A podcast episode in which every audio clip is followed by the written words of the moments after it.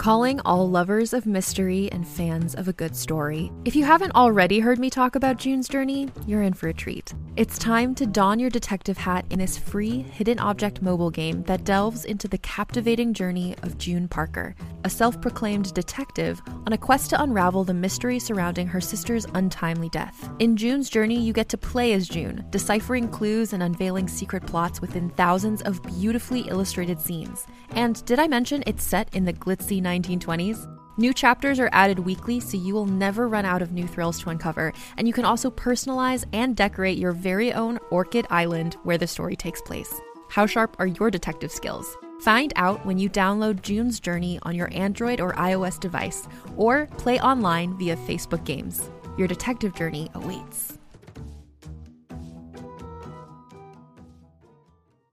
Another day is here, and you're ready for it. What to wear? Check. Breakfast, lunch, and dinner? Check. Planning for what's next and how to save for it? That's where Bank of America can help. For your financial to-dos, Bank of America has experts ready to help get you closer to your goals. Get started at one of our local financial centers or 24-7 in our mobile banking app. Find a location near you at bankofamerica.com slash talk to us. What would you like the power to do? Mobile banking requires downloading the app and is only available for select devices. Message and data rates may apply. Bank of America and a member FDIC. Hi, I'm Madigan, and you're listening to Your Angry Neighborhood Feminist, a podcast that explores the world through a personal feminist perspective.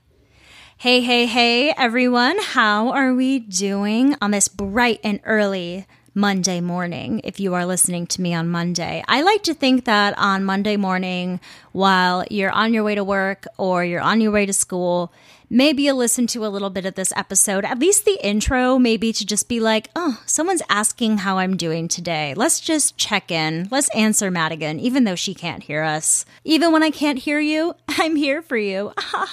I recorded this a little bit funky today because I was babysitting the most gorgeous five and a half month old baby girl.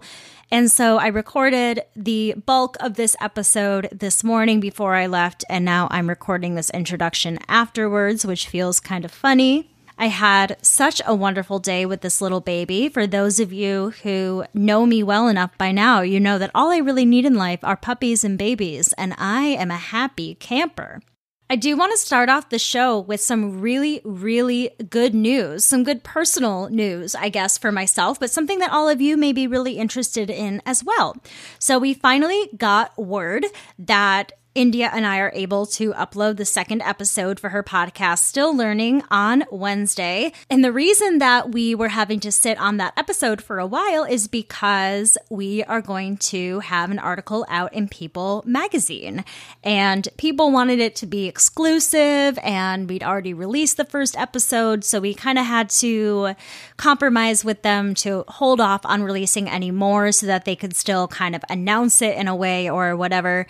But the social media article will be out on Wednesday, and then there will be a full article out on their website on Friday. I can't wait to share all of that with you. I can't wait to actually see how the interview turned out. I called India after it was done and asked her how it went, she filled me in, but I'm really curious as to what they kept in and what they're going to mention. And I was joking with her because she was like, I mentioned my co producer. And for any of you who have seen, I think it was Monsters University, but maybe it was Monsters Inc., the scene where they're showing the commercial for Monsters Incorporated. It must be the first one then. Anyway, they're showing the commercial for Monsters Incorporated, and you see Sully at the end of the commercial standing there, and you just see Mike Wazowski's like elbow. And at first, he looks really bummed, like, oh. And then Sully's like, sorry, man. And Mike Wazowski's like, I was on TV. Like, that's going to be me. If they mention co producer anywhere, I'm going to be like, that's me. I'm famous. Oh, it's so funny. I'm glad to be her Mike Wazowski, though. It's truly an honor. So, for those of you who are interested in checking out the next episode, it's going to be out on Wednesday, but then from then on out, all of the episodes will be out on Fridays.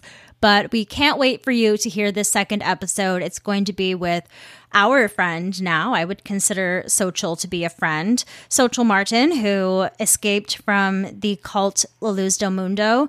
And she was a part of this HBO docuseries called Unveiled, but I just noticed I didn't have Netflix for a few months. I just got it back and I noticed that they have an LDM Netflix documentary now and I'm not sure if Sochil took part in that, but it wouldn't surprise me because she's one of the most prominent whistleblowers for that group. It's a really heartfelt, sometimes difficult conversation that they have together because they've both been through a lot. But there's also so much humor in this episode, too, which I think for anyone who's experienced trauma, you understand that dark humor that comes with it, where you have to laugh at certain things in order to survive. And I think it's really real. It's something we all go through in order to be able to laugh at our pain eventually to move forward. So, if you haven't listened to the first episode, definitely do so. You can find Still Learning, the podcast, anywhere that you listen to your podcasts. And yeah, I can't wait for all of you to hear the new episode and the rest of the amazing episodes that we have planned for season one. And then in me news, I am going to be having a new Patreon episode up next Wednesday, so in about a week and a half, covering the second half of The Feminine Mystique by Betty Friedan. My coverage of the first half of the book is now available for all of the Angry Feminist Book Club listeners on Patreon. If you are not a member, feel free to go to patreon.com slash angry neighborhood feminist. You can join the Angry Feminist Book Club for $5 a month, or you can join the Feminist Faves for $8 a month. And I have decided that I am going to be starting maybe like a weekly, maybe every other week advice column sort of deal for Patreon for the feminist faves in particular. And I've been asking all of you to help me come up with names. I've gotten a couple of them, but I would really love some more ideas. I don't want to do a Dear Madigan or something like that because I have a friend, Daisy Eagan, that has a Dear Daisy segment, and I know that it's been used a lot, so I don't want to be a part of that. But if you have any clever names for an advice segment for me, please, please let me know. Well, I think that's everything that I have to catch you up on before we get into the episode today. It is going to be a bit of a shorter story than usual. It's not going to be quite as long of an episode as my usual episodes would be, but it is a wonderful story. I think it's really important, and this one goes out to the kids. So today I'm going to be telling the story of Mary Beth Tinker, and more specifically, the case of Tinker versus Des Moines, Iowa. There isn't a whole lot of information about Mary Beth out there because she did go on to live a somewhat quote unquote regular life, whatever you would want to call it. She didn't go on to have a life in the spotlight or anything like that. She would go on to have a pretty regular job and so on and so forth. So there isn't a whole lot of personal information about her out there.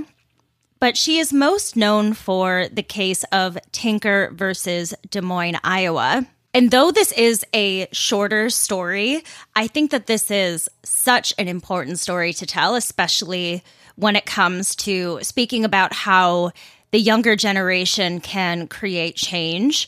I think it's very informative, and Mary Beth just seems like a fucking badass. Mary Beth Tinker was born in 1952 in Des Moines, Iowa. Her father was a Methodist minister, and her family was heavily involved with the Religious Society of Friends, or the Quakers. The Quakers are they are the friends. You know, there were so many Quakers that became abolitionists. Then, of course, the abolitionists turned into the feminists. The Grimke sisters were Quakers, and that was a story that I really gravitated toward in my early days of learning about feminist history and things like that. And I'm always kind of fascinated by the Quakers and their religious beliefs because it does seem so different because in so many ways I feel like their beliefs are somewhat similar to the ones that I grew up in, but these people were usually very, very radical and ready to get involved in advocating for any group of people that needed the support. And I believe they were typically white people as well, which is surprising that they would be so open to wanting to help different groups of people at this time. Her father held the belief that religious ideals should be put into action, which usually would terrify me and it sounds super right wing at the moment. But because of this, he and his entire family, including his wife and his six children, became active in the civil rights movement during the 1960s. Like, so fucking cool. Due to this, Mary Beth was raised to take action when she noticed inequality. When she was 13 years old, the Vietnam War was raging on, and she and a group of other students decided to begin wearing black armbands with a peace sign on it to school in protest of the United States' involvement in the Vietnam War, as well as to mourn the deaths on both sides of the fight. They were also wearing the armband in support of Senator Bobby Kennedy's Christmas truce, which, if you will remember, when I covered the World War I Christmas truce, leaders had attempted to do Christmas truces a few times since then, and they just weren't quite as successful. But this was one of those times that the American people were really pushing for a pause in the fighting. The kids got the idea to wear the black armbands because this was actually first done in Des Moines after the deaths of the four young black girls that were a part of the 16th Street Baptist Church bombing in 1963. It seems like the leader, at least at the start of all of this, was a kid named Christopher Eckhardt, who was 16 years old. And on December 11th, 1965, he called a large group of students over to his home to plan a protest. Mary Beth and her brother John, who was 15, both went to Christopher's house. Their sister Hope, who was 11, and younger brother Paul, who was 8, would also join in on the protest. The group decided that they would wear the black armbands from December 16th through January 1st, 1965, at each of their schools. Since the kids varied in age, the protest would be carried out in schools across the district, such as North High School for John, Roosevelt High School for Christopher, William Harding Junior High for Mary Beth, and the elementary school for Hope and Paul. And for many people, this may have seemed a bit out of character for Mary Beth because she was an incredibly quiet young girl and she was a straight A student. She may have been a little bit of a goody two shoes. I don't know, but I, I definitely understand being the type of goody two shoe student. I don't understand the type that gets straight A's. That was definitely never me. But I can imagine having this fear of breaking the rules and what's going to happen, especially if people usually see you in a certain light. But then again, she was really raised to stand up for what she believes in. And maybe there was no fear. Maybe she just felt those convictions within her that this was the right thing to do. However, she was very nervous, she said later in an interview on the morning of December 16th as she was getting ready for school. Looking back on this at the age of 67, Mary Beth says, all the time we were seeing on the news war, war, war. The bombings, the kids running from their huts screaming. It seemed like everything was on fire. So, for a little bit of a side note history lesson, I didn't take any notes on this, and I know just a little bit about this topic. But during the Vietnam War, it was the first time that any sort of footage of the war was being publicized to the media. It was on the news stations, it was in everybody's homes for the first time. And a lot of people were very, very upset for good reason when they were seeing the amount of death and carnage and the effects of the Vietnam War. And that's really what started to get people against the war and that started this anti Vietnam War movement. But at the time of this story, it wasn't in full swing yet. It wasn't quite popular, I guess, at the time to protest the Vietnam War because we were still a country that was, you know, supporting our troops and yada, yada, yada. So this was a bit of a precarious time for this protest to be a little bit in the middle. You know, I feel like Americans are starting to come to the realization of how terrible this war is and how senseless truly it is. I don't think anyone really understood why we were fighting at the time.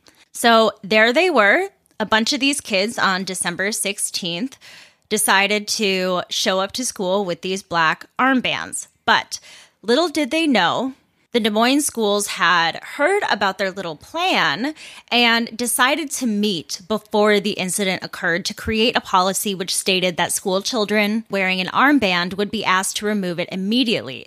Those who did not comply would be suspended and only allowed to return to school after agreeing to comply with the policy. So, of course, when the kids showed up to school that day, it didn't go over well with the principal, and Mary Beth was suspended, along with her brother, Chris Eckhardt, and three other students named Bruce Clark, Ross Peterson, and Chris Singer. The only school that did not employ the suspension policy was the elementary school that Paul and Hope went to. And this is just bizarre to me. So you'd rather have kids miss out on getting an education than let them wear the damn armbands to class. It's not disrupting anybody. If anything, it could just be seen as a fashion statement if you really want to ignore it. The Tinker children returned to school after the Christmas break without armbands, but they had chosen to wear black clothing for the remainder of the school year in protest. I read an interview that Mary Beth's brother John did where he was discussing the decision to wear all black to school, and he was like, everyone knew what that meant. They knew we were mad.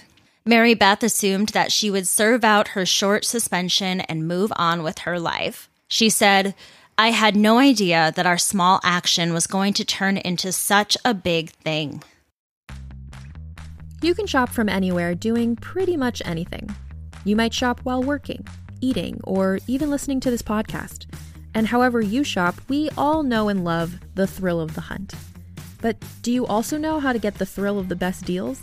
Because Rakuten shoppers do. With Rakuten, they get the deals they love with the most savings and cash back and you can get it too. Start getting cash back at your favorite stores like Sephora, Nike, and even Expedia if you're looking to get some travel in. And getting cash back doesn't mean you have to miss out on sales because those can just be stacked right on top. It's easy to use and based on a simple idea. Stores pay Rakuten for sending them shoppers, and Rakuten shares the money with you as cash back through PayPal or check. Download the free Rakuten app and never miss a deal or go to Rakuten.com to start getting the most bang for your buck. That's R A K U T E N.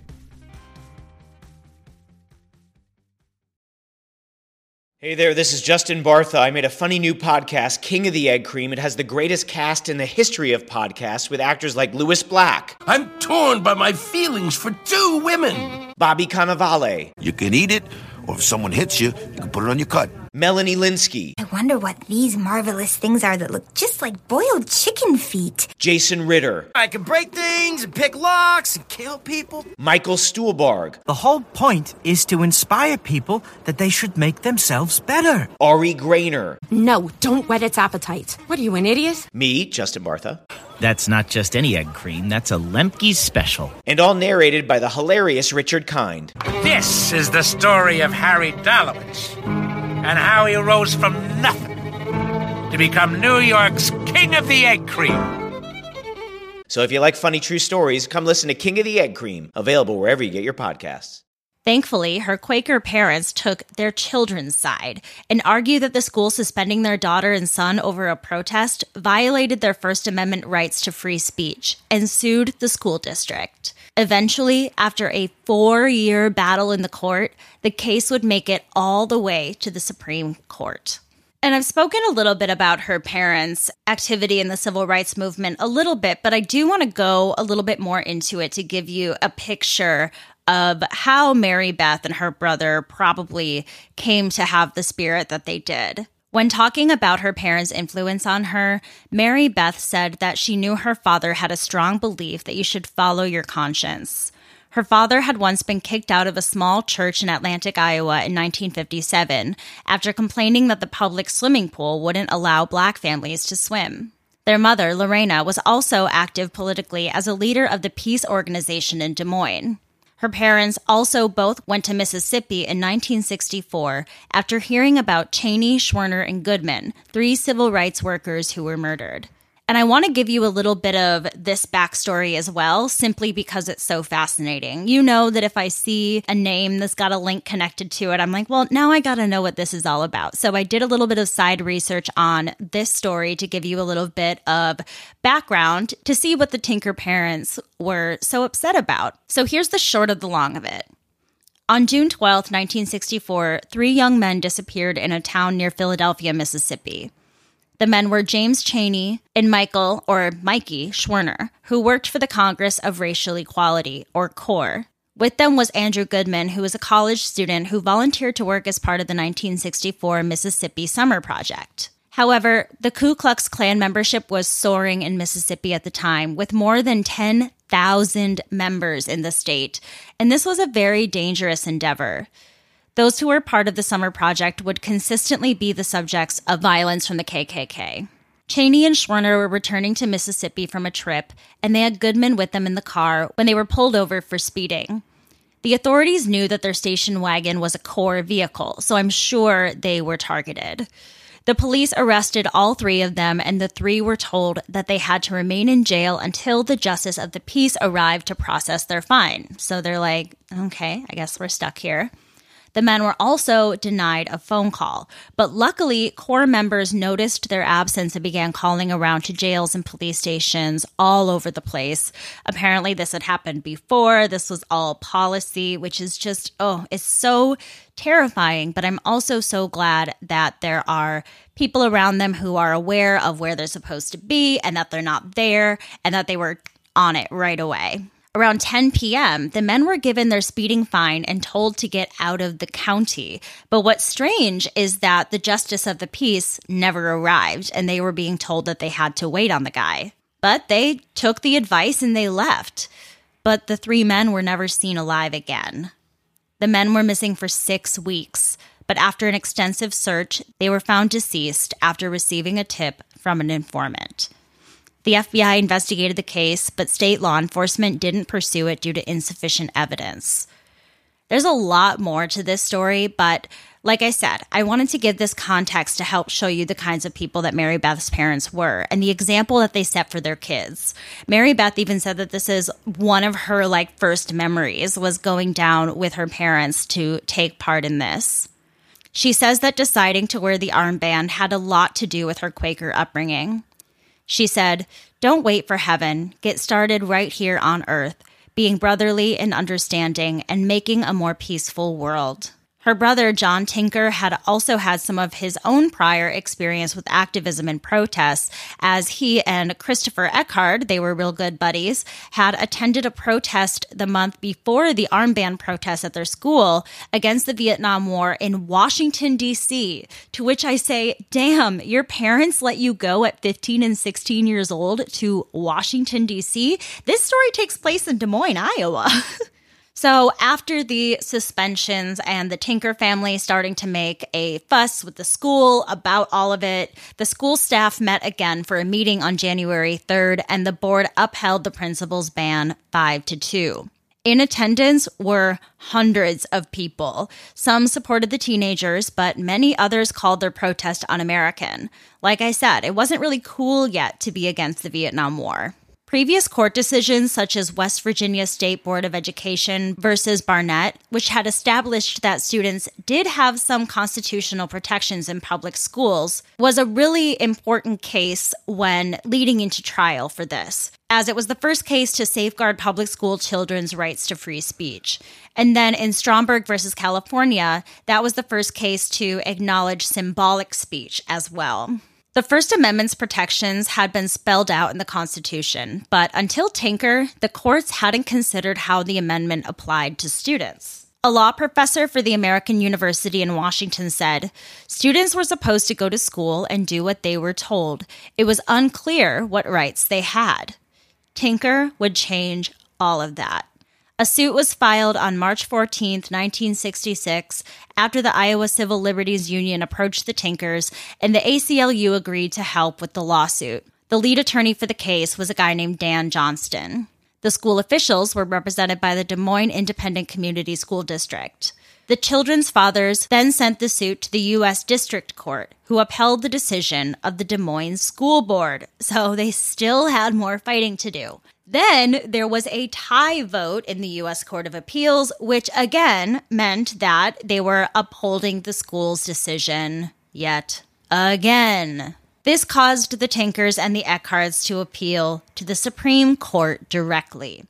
At this time, the only students still involved in the lawsuit were John and Mary Beth Tinker and Christopher Eckhardt. During the case, the Tinkers received hate mail, death threats, and other hateful messages. Once, red paint was thrown at their home. I can't imagine how terrifying that would be and how strong you would have to be to stand in your convictions and follow through with fighting it again and again and again, even though you're constantly being told no. But they knew, they knew that they had their rights and they knew that they had to make a change. And all I can think about is how supportive these parents are and how important that is to creating such a self confident child. And it really seems like both Mary Beth and John, and even the little ones who were so on board to being a part of this protest, they just seem to have such self assurance, especially for young kids, to know what's right and wrong to follow that good nature that they have, to really want to help people. I'm just really blown away by this family. It seems like they really, really knew how to be good parents and good community members, good friends. I hope they're not secretly garbage because I'm a big fan. So eventually, the case made it all the way to the Supreme Court on November 12th, 1968. So this is about three years after the initial protest occurred, almost.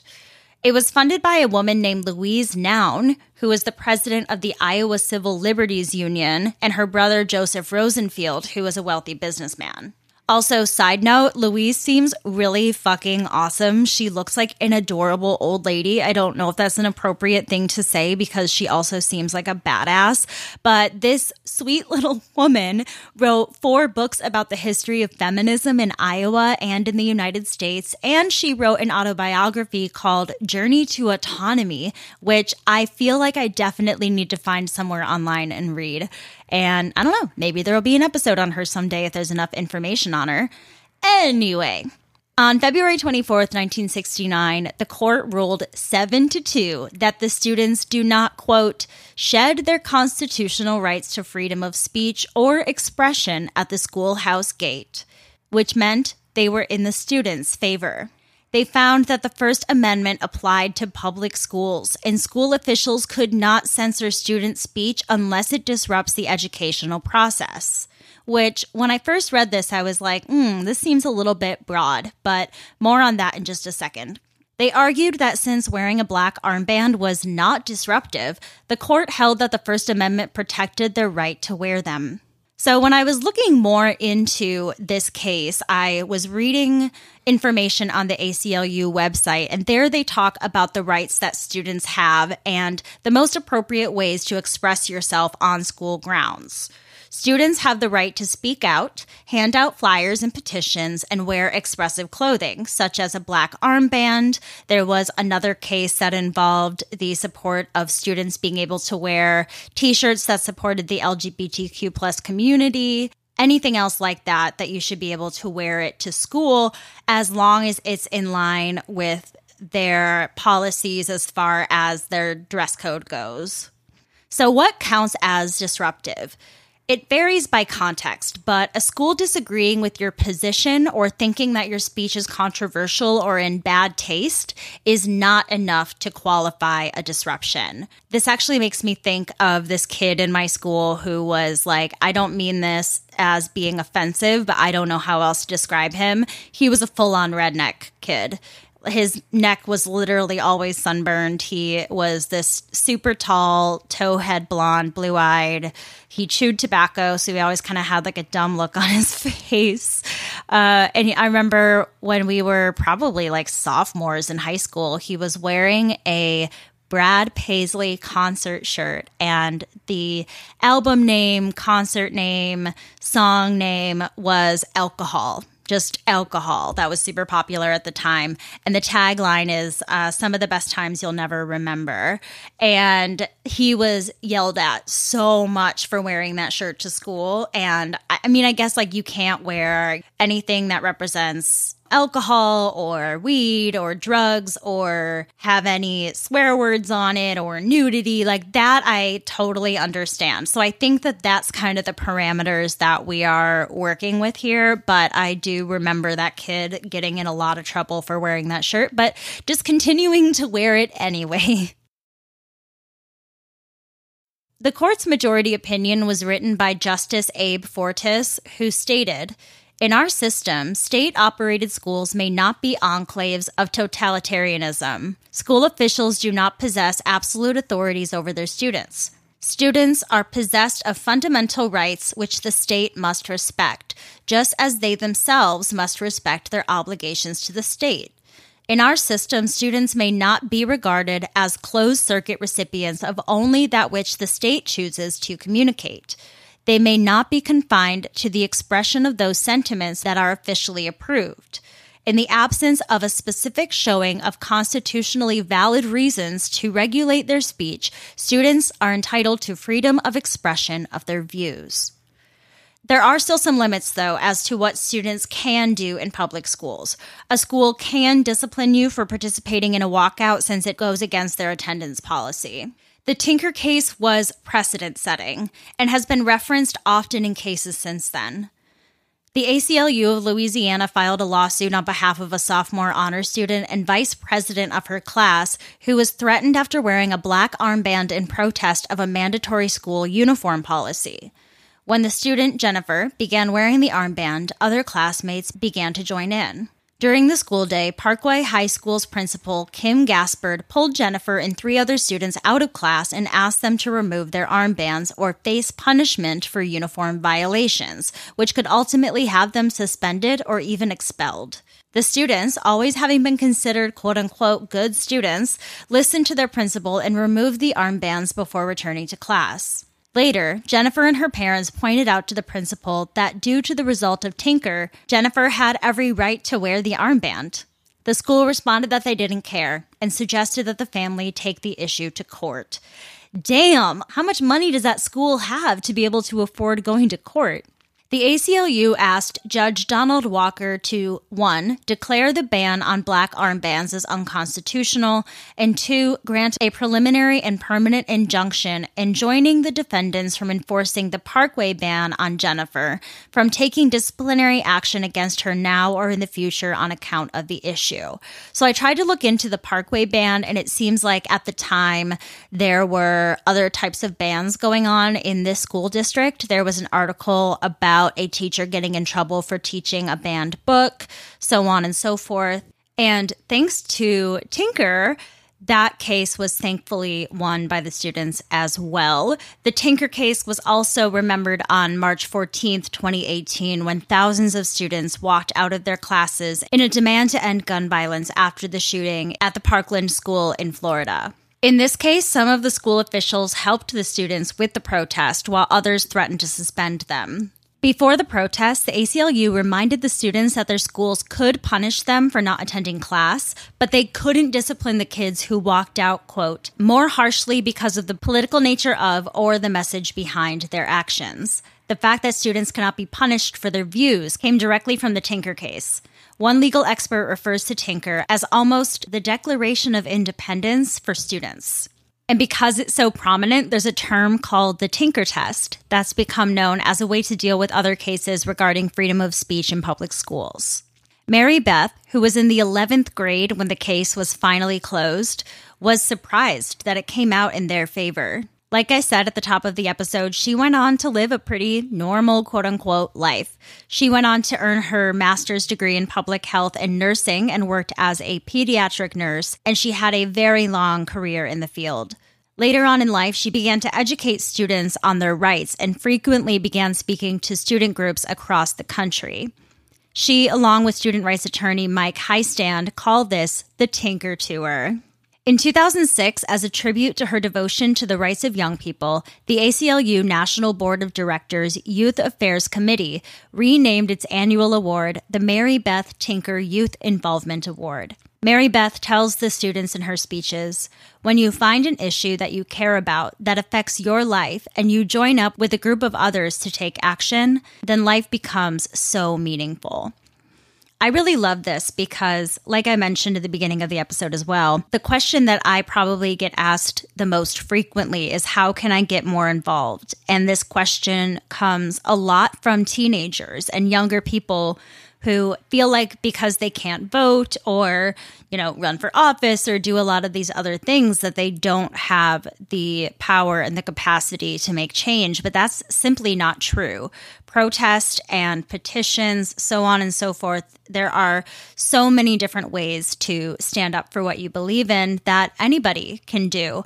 And I really love the fact that she points out to find something that you really care about and I think that in the world of activism and feminism, there's so many different routes that you can take and there's so many different layers.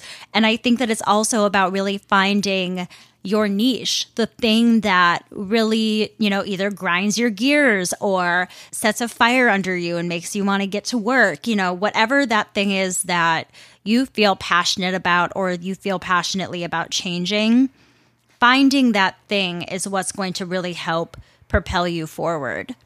I love that this exists because I think that there are so many young people out there that do want to make a change. And I'm glad that Mary Beth and this lawyer friend of hers are going all around the country and speaking with students who have that question so they can find resources and, you know, the courage and strength within themselves to be able to fight for what they believe in. And I think that Mary Beth's story is such an amazing example of what a young person can do. I mean, they didn't get punished, but her younger siblings were, I think, 8 and 11 when this happened. They were even younger and they were standing up for what they believe in. And I just find that so moving. I just, I love the young people. You know what I'm saying? I also wanted to find out what happened to Christopher Eckhardt, and in doing so, I couldn't find out much about him, but I did find a website that was remembering him after his passing in 2013. His friend David Hudson wrote about Christopher. He is not a household name, as he was not the first plaintiff listed in the lawsuit. That honor fell to the other two plaintiffs, with the last name of Tinker. Yet Eckhardt was an essential part of the case. After explaining Christopher's role in the case, he finished Eckhardt was justifiably proud of his significant role in history. I just thought this was such an amazing story. I was bummed that there wasn't more information out there for me to be able to do a more in depth biography on all of the students and, you know, more stories about what was involved. If there is anyone out there that's listening to this that happens to have some sort of connection to this case and has more information, I really, really want to know. I would love to reach out to Mary Beth Tinker and even see if maybe she would want to come on for an interview or something because I just I found this story to be so inspirational and so important because I truly do feel like as kids you can sometimes feel like you're powerless and that all of the adults around you are making all of the decisions for you. But being able to find your own autonomy, even as a child, is really, really important. And I love that the Tinker family was already so involved politically, but that's not everyone's story either. But I think that either way, this is really hopefully an inspiring story to anyone who is a teenager still, not an adult yet, who is listening to this podcast, who needs a little bit of hope or motivation. I hope you all enjoyed this episode as much as I did. Thank you so much for listening to another episode of Your Angry Neighborhood Feminist. If you enjoy the show and you think others would too, go ahead and send them an episode that you think might interest them. You can rate and review the show on Apple Podcasts and Spotify and probably some other places that you listen as well. But it really, really helps to rate and review, particularly on Apple Podcasts, because you can write a little sentence about why you enjoy the show. And that truly is very, very beneficial to me. Don't forget even more feminist content by joining the Patreon at patreon.com slash angry neighborhood feminist. The link for that is in the show notes as well. You can join the Angry Feminist Book Club for $5 a month or get a little bit of extra bonus content on top of the book club stuff for $7 a month and become a feminist fave. I hope all of you had a wonderful weekend. I hope you have a peaceful, lovely week. I love you all very much. With all that being said, I encourage you to rage on. Bye.